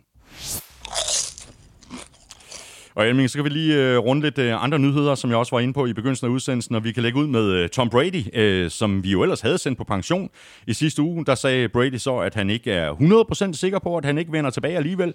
Lige nu der holder han fast i, at han er færdig i NFL, men han har samtidig åbnet en dør på klem for, at han måske kunne finde på at træffe en anden beslutning om et halvt års tid. Ja, men det kommer jo nok an på, hvordan øh, øh, Buccaneers de får skruet en, en offensiv linje sammen, og hvordan det ser ud med deres våben, og ikke mindst, hvordan deres forsvar ser ud også. Øh, jeg er ikke sikker på, at han kommer tilbage til Buccaneers. Nej. Øh, og, øh, men altså, lad os nu se, fordi det har også noget at gøre med, altså, øh, lige nu her, ikke? Altså, han er en gammel mand, han er, det går sikkert ondt over det hele, og så videre. Øh, når der så lige er gået en 3-4 måneder, og, og græsset bliver grønt igen, du ved, ja. så tænker han, nå, det kan da godt være, at jeg skulle have spillet bold igen. Øh, og der er der helt sikkert være, være hold, der er interesseret i ham. Selvfølgelig Buccaneers, men måske også andre hold. Mm. Og hvis... Øh, og så... Øh, ja, undskyld, hvad så? Nej, altså hvis øh, Brady han beslutter sig for at vende tilbage, og at det ikke bliver Buccaneers, så skal Bucks jo øh, kompenseres, øh, hvis altså ikke bare de fritstiller ham, og det kan jeg ikke forestille mig, de gør. Øh, ja, de skal jo kompenseres på en eller anden måde. Nej, nej de, der, er, der er no way in hell, at de, de fritstiller ham. Øh, men altså, der er også der er jo noget omkring noget, noget aflønning og sådan noget, og noget bonus, han venter og så videre. Jeg ved ikke lige helt. Altså, der er nogle økonomiske perspektiver også, eller, eller ting, der lige skal på plads mm. også. Øh, en anden lille øh, ting, man skal holde med, det er jo, at Gronkowski jo var forventet, forventet at gå på pension sammen med Tom Brady, men altså, han har jo på de sociale medier skrevet, hey, jeg vil super gerne til, øh, til, til Cincinnati og spille en enkelt sæson med Joe Burrow. Så øh, der sker jo det i Cincinnati lige nu, ikke? At, at Joe Burrow har fået den der aura omkring mm. sig, som Tom Brady har haft i mange år. Ja. At nu vil folk faktisk, og det er jo aldrig nogensinde sket før for Cincinnati, at der er folk, der siger, hey, jeg vil, hey, det vil jeg gerne. Ja, men altså, det er, det er Joe Burrow-effekten nu, så ja. hvem ved Joe Burrow til Gronkowski? Det kunne da være sjovt næste ja, år. Ja, du tosser, mand. Og øh, når vi nu har fat i øh, quarterbacks, øh, så har der været sådan lidt øh, rummel i øh, Arizona her den seneste uges tid omkring øh, Kyler Murray. Hvad i alverden er det lige, der foregår med, med ham? Altså lige pludselig fjernede han alt fra sine øh, sociale medier, der havde med Cardinals at gøre. Øh, virker ikke til, at han er helt tilfreds. Jeg har øh, set, at han, han har været ude og melde ud nu, så ikke noget slud, og jeg, jeg er all in. Mm. Øh, der har jo længe været øh, meldinger om, at øh, kammeratskabet på holdet ikke er særlig godt, og at, at meget af det hænger på Murray, der jo betragtes som selvisk og umoden, og, og naturlig følge af det er jo så, at han, han er en dårlig leder. nu er der så rygter ud om, at selvom Cardinals jo har ham på kontrakt i yderligere to år endnu, så vil han have sin forholdsvis billige rookie-kontrakt, skifte ud med en gigantisk ny kontrakt sådan til en 40-50 millioner dollars årligt. Mm. Øh, det har angi- øh, Cardinals angiveligt pure afvist. Øh, og så blev Kyler øh, pigesur og, og fjerne alle sine billeder fra Instagram. Så øh, jeg slår op. Yeah. øh, øh, jeg ved ikke helt, om det var planlagt, eller, det var, øh, eller der var en dybere mening med det, men Cardinals nulstillede også sin Instagram-konto ja, ja. og beholdt kun to billeder Begge to er Kyler Murray. ja, det er øh, en lille bitte smule øh, bizart, det der er, er, er foregået. Altså, øh, umiddelbart, øh, Elming, der har jeg lidt svært ved at se, at øh, Kyler Murray ikke er quarterback for Cardinals, også i 2022. Spørgsmålet er så, hvor lang snor har Cliff Kingsbury egentlig? Altså, det var ikke øh, ligefrem den mest overbevisende afslutning på sæsonen, han leverede. Nej, prøv at høre, altså vild sæson de havde. De åbnede sæsonen 7-0, var det sidste ubesejrede hold i NFL, men så vandt de altså kun fire af de sidste 11 kampe. Øh, angrebet ændrede jo fuldstændig udtryk, da Andre Hopkins han blev skadet, og for det punkt, der var det oppe ad bakke, men det kan jo bare ikke nytte noget, at en, en, en, en angrebstræner og en, og en mand, der sådan, øh, ligesom har slået sig op på at være sådan en, en offensiv guru, at hans angreb går i stykker, fordi en spiller går ned. Selvfølgelig er det Andre Hopkins svær at erstatte, men altså, det burde bare ikke ske. øh, Kyler Murray forestiller jeg mig ikke ikke er quarterback i, i Cardinals øh, næste år, men altså får han endnu en dårlig sæson, så kan vi da godt have set det sidste, mm. både til ham og måske endda også til, til Cliff Borg i ørkenen der. Men på den anden side, så kan man jo sige, at efter 54 sæsoner, uden at et hold har haft hjemmebane i Super Bowl, så har vi haft to i træk, Begge har vundet, mm. og Super Bowl skal spilles i Arizona til næste år. Åh, oh, så er du i gang med quizspørgsmålet nu, Elming. Jo, jeg, siger, jeg siger det bare. Jeg siger det bare. Ja, ja. Nu har fået to, to hjemmebane i træk. Skal vi have tre? Skal vi have tre?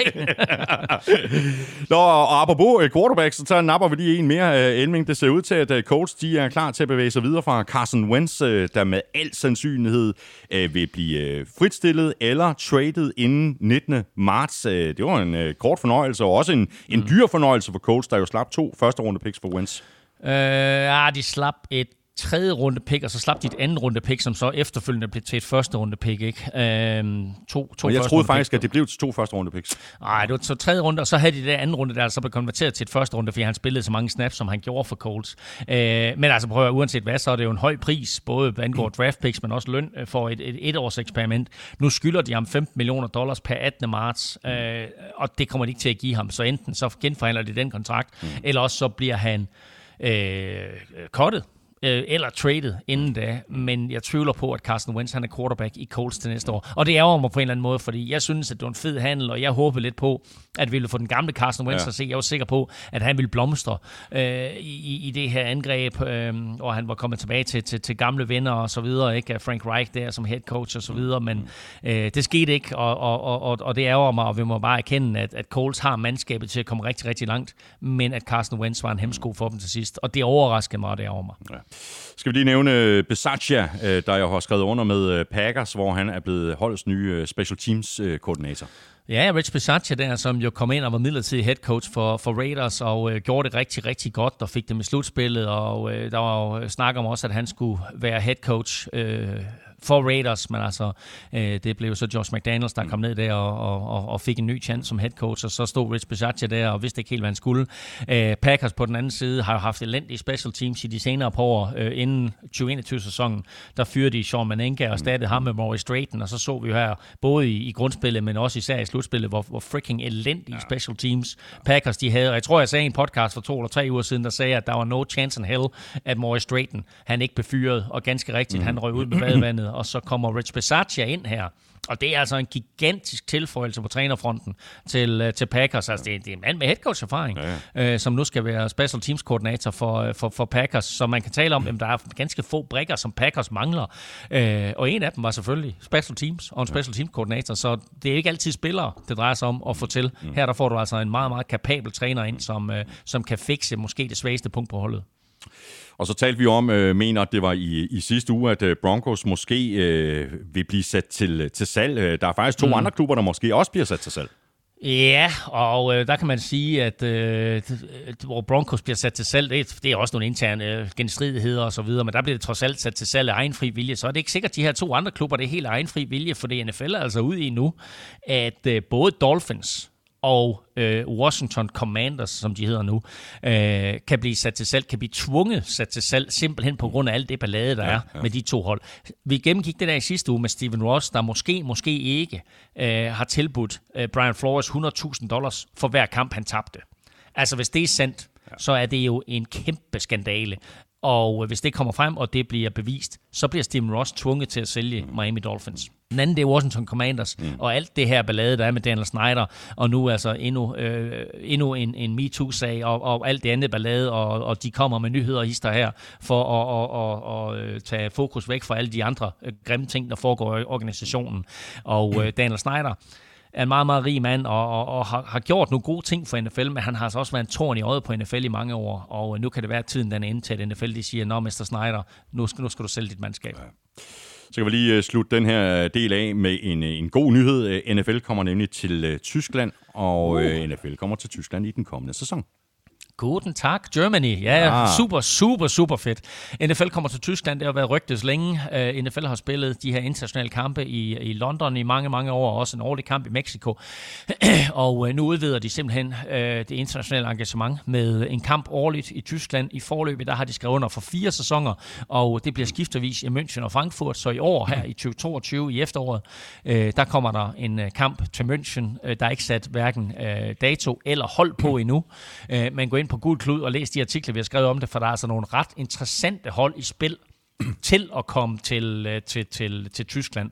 Øh, og så i 2023 bliver det så Frankfurt, 2024 igen München, og så 2025 Frankfurt. Og øh, hvis det er en succes, så, så fortsætter NFL selvfølgelig med at være i Tyskland. Ja. Men øh, det betyder bare, at det er blevet noget nemmere for, for danske fans øh, at komme til at se øh, til NFL. At man kan lave sådan en smuttur til, Ja, til. Frankfurt, Ja. flyve ned søndag, se kamp, flyve hjem. Exakt. Øh, så øh, virkelig, virkelig fedt. Ja, det er det virkelig.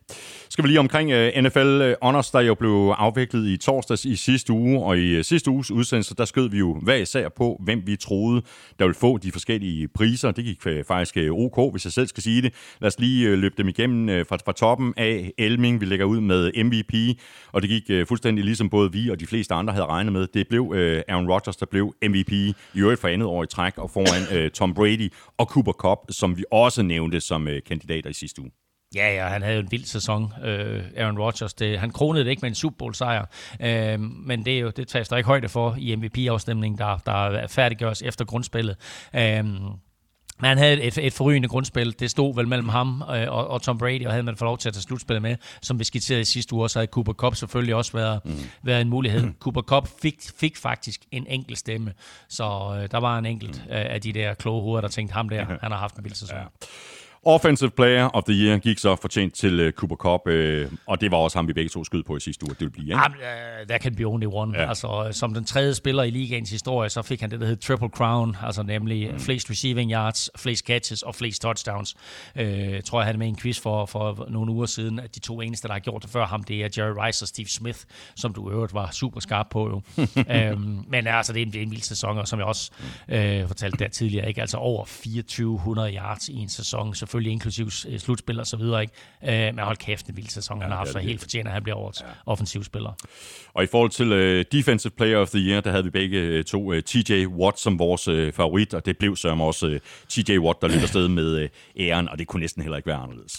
Ja, altså både og jo, man kan sige, altså TJ Watts statistikker gør jo selvfølgelig, at han skal kåres til årets forsvarsspiller, altså 22,5 sack tangering af NFL-rekorden. Men altså, du har Aaron Donald og hans blotte tilstedeværelse. Vi så, hvad den betød i Super Bowl, og altså, det betyder bare noget i løbet af en sæson. Aaron Donalds statistikker har ikke været så vilde i år, men det faktum, at han er der, mm. ikke? Altså, det gør bare, han er, han er ubetinget den bedste spiller i NFL, som ikke er quarterback, og måske den bedste spiller overhovedet i NFL, ikke? Mm. Så øh, det, øh, nu, nu får TJ Watt, og det er fair nok, men altså helt ærligt, så længe Aaron Donald han spiller på det niveau, han gør, der kan du give ham den hvert år.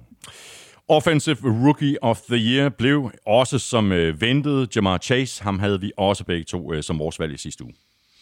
Ja, og han øh, satte jo øh, masser af rekorder. Øh, selvfølgelig flest yards af en rookie receiver, flest yards af en Bengals-spiller i en enkelt kamp, flest yards af en rookie i en enkelt kamp, og mange, mange flere. Så altså, der er bare ikke noget at tage fejl af. En sindssyg sæson, han har haft, og øh, vildt samarbejde, som ham og Joe Burrow jo allerede har indledt. Og så blev det Micah Parsons, så der blev uh, Defensive Rookie of the Year, heller ikke det store uh, chok. Ham havde vi også begge to.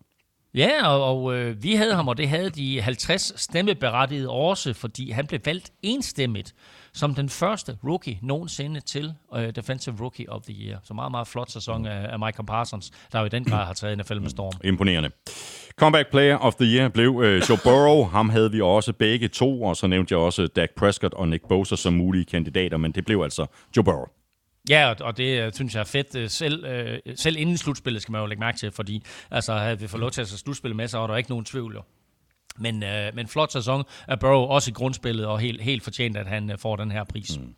Og så har vi uh, Coach of the Year. Uh, det blev uh, Titans head coach Mike Rabel. Her pegede vi vist begge to på Zach Taylor, så vidt jeg husker. Mm. Jeg tror også, vi talte om Matt LaFleur som en mulighed, men det blev. Ja. altså Mike Rabel. Ja, og jeg, jeg ved ikke, hvorfor Mike Rabel blev så sikker en vinder, men det var ligesom om, at der kom en, en stemning omkring ham, fordi han brugte 90 spillere i løbet af sæsonen, hvilket selvfølgelig også er vildt. Men altså, Lafleur øh, vinder 13 kampe igen. Øh, Zach Taylor tog en joke af et hold til Super Bowl, øh, og Bill Belichick er tilbage i playoffs, øh, så jeg synes, der var andre muligheder. Mm. I sidste uge der talte vi også øh, Hall of Fame, og her blev øh, sløret så også løftet ved showet i torsdags for, hvem de nye navne i Hall of Fame i Canton, Ohio er. Og vi kan lige øh, løbe dem igennem. Leroy Butler, Brian Young, Sam Mills, Richard Seymour og Tony Boselli. Ja, og der øh, gennemgik jeg jo listen der i sidste uge med, hvem der kunne komme ind, og, og jeg ramte på 3 ud af 5. Jeg havde Sam Mills, og jeg havde Richard Seymour, og jeg havde Tony Boselli. Og især Tony Boselli, jeg er glad for, at ja, endelig ja. kommer ind. Øh, han var den officielt aller, aller første Jaguars-spiller, øh, bedraftet med pick nummer 2 i 1996, og... Øh, øh, var en øh, altså virkelig, virkelig dygtig offensive lineman, men altså det er jo svært for en spiller, som har haft øh, hoved, øh, hoveddelen af sin karriere for Jaguars at komme ind i Hall of Fame, men altså nu her, efter seks forsøg, så er han der endelig, og det er fuldt fortjent. Mm. Og så kom der også tre andre navne i Hall of Fame, altså tre øh, ikke-spillere. Cliff Branch øh, kom ind, Art McNally kom ind, og Dick Vermeil kom ind. Og jeg tror også, vi talte om Dick Vermeil i, i, i sidste uge. Ja, øh, lad os tage Dick Vermeil først. Øh, ikke så meget at sige her. 15 sæsoner som head coach i NFL for Eagles og Rams øh, førte Eagles til deres øh, første Super Bowl, som de jo øh, tabte til Raiders øh, imod øh, Cliff Branch, som vi kommer tilbage til lige om lidt. Øh, og øh, så vandt han jo øh, Dick Vermeil Super Bowl 34 øh, med Rams, som jo var deres første mesterskab. Øh, Cliff Branch, som du nævner der, var receiver øh, for Raiders i 70'erne og 80'erne, døde i 2019. Øh, blandt de hurtigste spillere i ligaens historie, altså vi snakker verdensklasse fart her. Han løb en 100 meter på 10 sekunder øh, i, i college.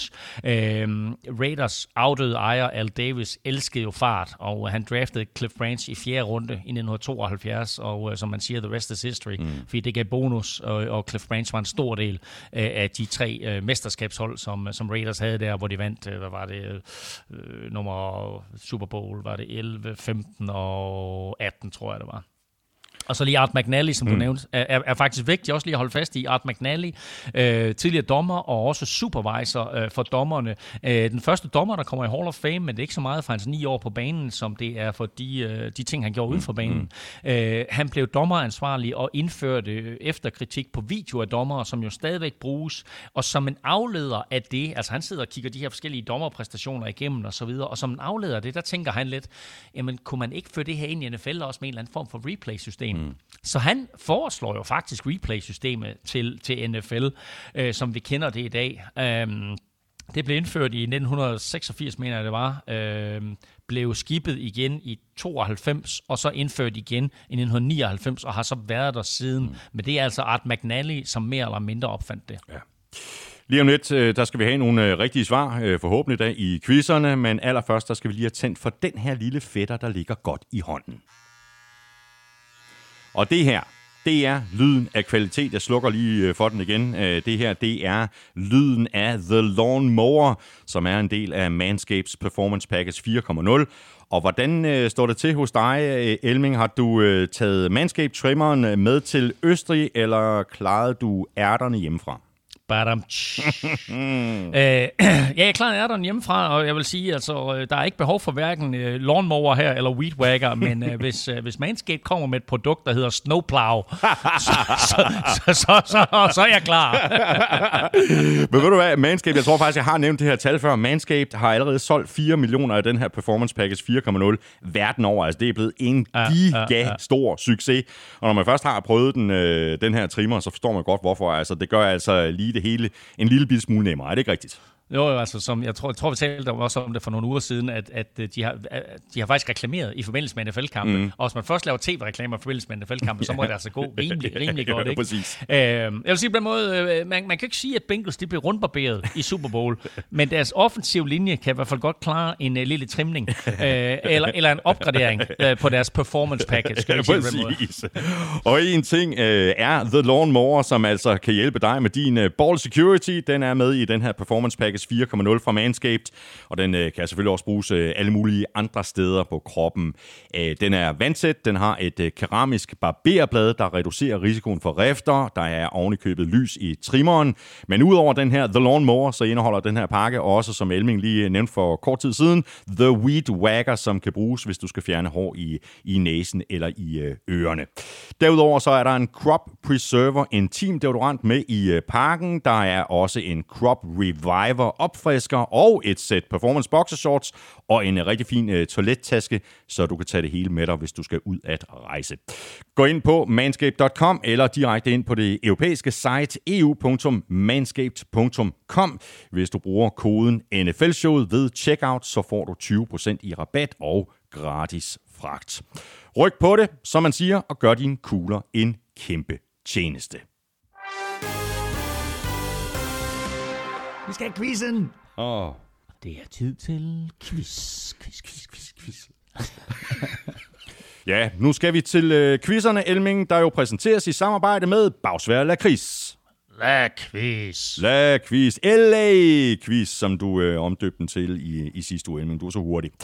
Nå, øh, skal jeg svare på dit øh, spørgsmål øh, først, Elming? Jeg må indrømme, at jeg har faktisk ikke rigtig tænkt så forfærdeligt meget på det. Ah, men det kan være, at du lige kan, kan tænke tilbage og huske lidt på det. Øh, Cooper Cup, øh, fantastisk øh, slutspil, han har haft. Øh, touchdown i alle fire slutspilskampe. Hvem er den eneste anden receiver, der har præsteret det? Mm, ja.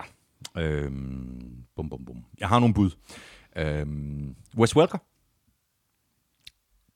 Godt bud, men nej. Marvin Harrison? Øh, også et virkelig godt bud, men nej. Tænk på sådan nogen som Wes Welker og Marvin Harrison, de er jo ofte kun spillet tre kampe i slutspillet. Ikke? Ja, det er Fordi rigtigt. at, du skal tænke på et hold, som måske sådan kom ind som wildcard-aktie eller andet. Det er ikke så forfærdeligt længe siden. Det er, i, det er efterår 2000. Øh, Så tror jeg, jeg har et godt bud. Øhm, kunne det være... Virkelig dygtig spiller. Ja, kunne det være Larry Fitzgerald? Det er da Larry Fitzgerald, det er da fuldstændig rigtigt. Havde jo et helt igennem vanvittigt slutspil for, for Cardinals uh, tilbage i 2008, tog dem hele vejen til Super Bowl, og var jo også meget, meget tæt på Ja, at afgøre ja. Super Bowl for dem på, på det der lange touchdown-kast fra Kurt Warner. Mm. Men uh, så vil uh, Big Ben og Antonio Holmes det lidt anderledes. Sikke en Øh, afslutning og, på den kamp, vi også fik der, en, var. en, en af de bedste og de vildeste ja, Super Bowls ja. nogensinde. Fantastisk Super Bowl, og, og ærgerligt og, øh, for, for Cardinals, at, at de ikke vinder den. Ærgerligt for Kurt Warner, han ikke vinder den. Han havde selvfølgelig skrevet sig ind i, i historien som quarterback. Øh, den første quarterback, der på det tidspunkt ville have vundet Super Bowl 2 øh, med to forskellige klubber. Øhm, og øh, ja, øh, Larry Fitzgerald kunne have kronet et fantastisk slutspil og en fantastisk sæson, men, øh, men det lykkedes ham så ikke. Øh, Cobb blev i øvrigt den første spiller, der har vundet den der Triple Crown, som jeg nævnte tidligere, altså flest receptions, flest yards og flest touchdowns. Øh, han blev den første, der har vundet Triple Crown, Offensive Player of the Year og Super Bowl MVP i samme sæson. Jerry Rice, vi talte om lidt tidligere, gjorde det samlet i karrieren, mm. men aldrig på en uh, sæson. Nej, vanvittig sæson af Cooper Cup. Øhm, så var der øh, Amstrup's dækquiz. Øh, Du er jo mm. faktisk allerede gået i gang med at, at, at svare ja. på, på, på spørgsmålet. Altså, hvor skal de næste tre Super Bowls spilles?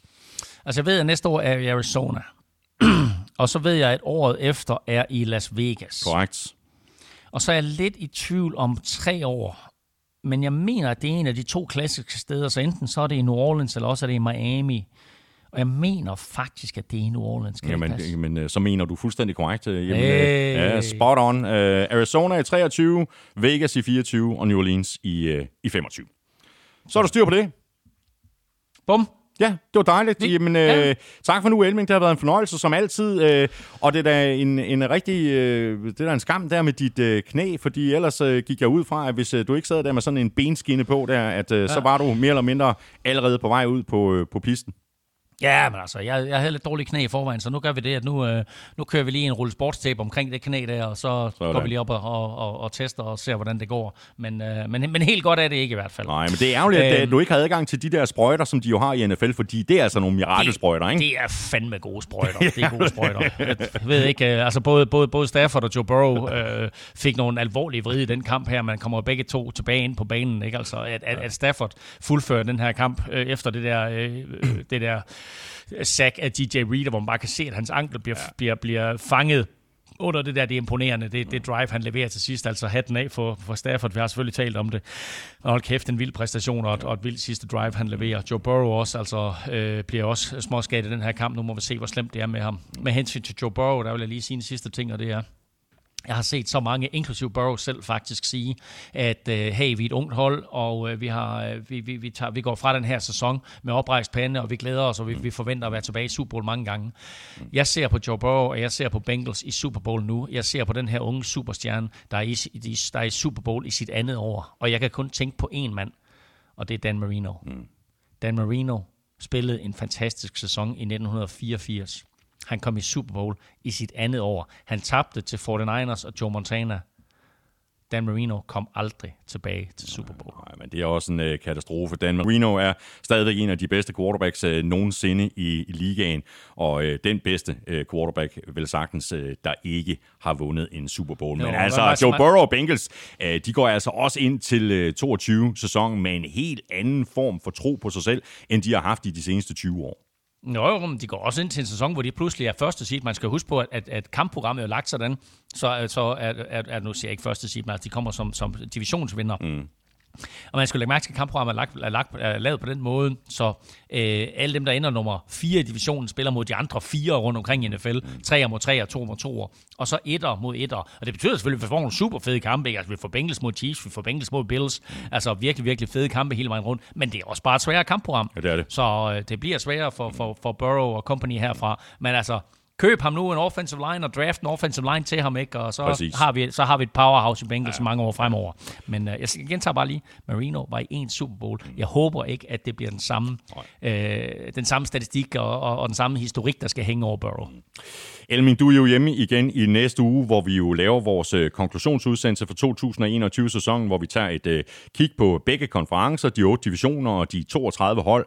Hvilke hold overraskede positivt, hvilke hold skuffede, og hvad vil vi huske sæsonen for? Og når vi har lavet den udsendelse, så holder vi lige en lille pause frem mod vores øh, March Madness udsendelser i marts og april, og derefter så står den jo på uh, draft-optakt, den står på mock draft og selve draften. Der er masser, som vi allerede godt kan begynde at glæde os til allerede nu. NFL NFL never sleeps, Elming. Det gør den ikke, og det er også en af de ting, som NFL har gjort her i de senere år, eller lad os sige de sidste 15-20 år, det er jo simpelthen at sige, NFL er ikke kun sæsonen, NFL er ikke kun, når der spilles fodbold. De har fordelt alle de her forskellige events i, i løbet af foråret og sommeren, sådan så der er NFL hele året rundt. Og det betyder for eksempel også, at nu er kampprogrammet jo øh, skubbet til anden uge i, første eller anden uge i maj. Mm. Og jeg er blevet sådan en helt ting, ikke? Altså, hvilke andre ligaer formår at lave det til en ting, en tv-event, at der kommer et kampprogram. Men altså, det har NFL jo formået, ja, så de formår, de formår at lave tv-event ud af alt. præcis. Tak for det, Elming, øh, og tak også til dig, fordi du lyttede med. Hvis du synes, om det vi laver, så skulle tage og stikke os en anmeldelse og nogle stjerner, enten i Apple Podcast eller i uh, Spotify. Du kan også give os et uh, skulderklap, som vi virkelig kan mærke. Du kan støtte os med et valgfrit beløb på tier.dk, titalera.dk. Du kan også bare trykke på linket øverst på nflsød.dk. Det ligger lige ved siden af linket til webshoppen, hvor du kan købe lidt af vores merchandise. Tak til alle, der har handlet Tak til alle, der støtter os på øh, tier.dk. Vi kunne ikke gøre det uden jeres opbakning. Hvis du vil i kontakt med os, hvis du vil kommentere eller stille spørgsmål, så kan du række ud efter os på Twitter, Facebook og Instagram. Og øh, du er selvfølgelig også altid velkommen til at sende os en mail på mailsnablag.nflsøde.dk. Følg Elming på Twitter på snablag NFLming. Mig kan du følge på snablag Thomas Kvartrup. Kæmpe stor tak til vores øh, gode venner og samarbejdspartnere fra Tafel og også fra Danske Licensspil. Husk at støtte dem, de støtter nemlig os. Og i forhold til oddset, Husk, at man skal være minimum 18 år og spille med omtanke. Har du brug for hjælp til spilafhængighed, så kontakt Spillemyndighedens hjælpelinje Stop Spillet eller udluk dig via Rufus. Regler og vilkår gælder. Tak også til Charbroil. For at øh, være med os hele vejen gennem øh, slutspillet, fuldstændig ligesom de var sidste år. Det er en øh, kæmpe fornøjelse, og det giver så også dig muligheden for at vinde den her lækre Charbroil Grill to Go, plus udstyr til en øh, samlet værdi af 1700 kroner. Husk at sende dit svar ind på mailen, så er du med i næste uges lodtrækning. Og husk også lige øh, tilbud på eu.manscape.com. Manscapes Performance Package 4.0 kan blive din med 20% i rabat og gratis levering, og det kan den, hvis du bruger vores kode NFL-showet ved checkout. Det var alt for i dag. Tak for nu. NFL-showet er produceret af Kvartrup Media, der også producerer Born Unplugged, PL-showet og Golf-showet. Born Unplugged holder pause et par uger, men PL-showet lander i dit feed hver eneste mandag, og Golf-showet ligger klar hver tirsdag morgen. Husk også Villeuropa-podcasten, hvis du er til cykelsport, og så er Elming og jeg ellers tilbage igen i næste uge med vores konklusioner for 2021. Ha' det godt så længe. Hot odds.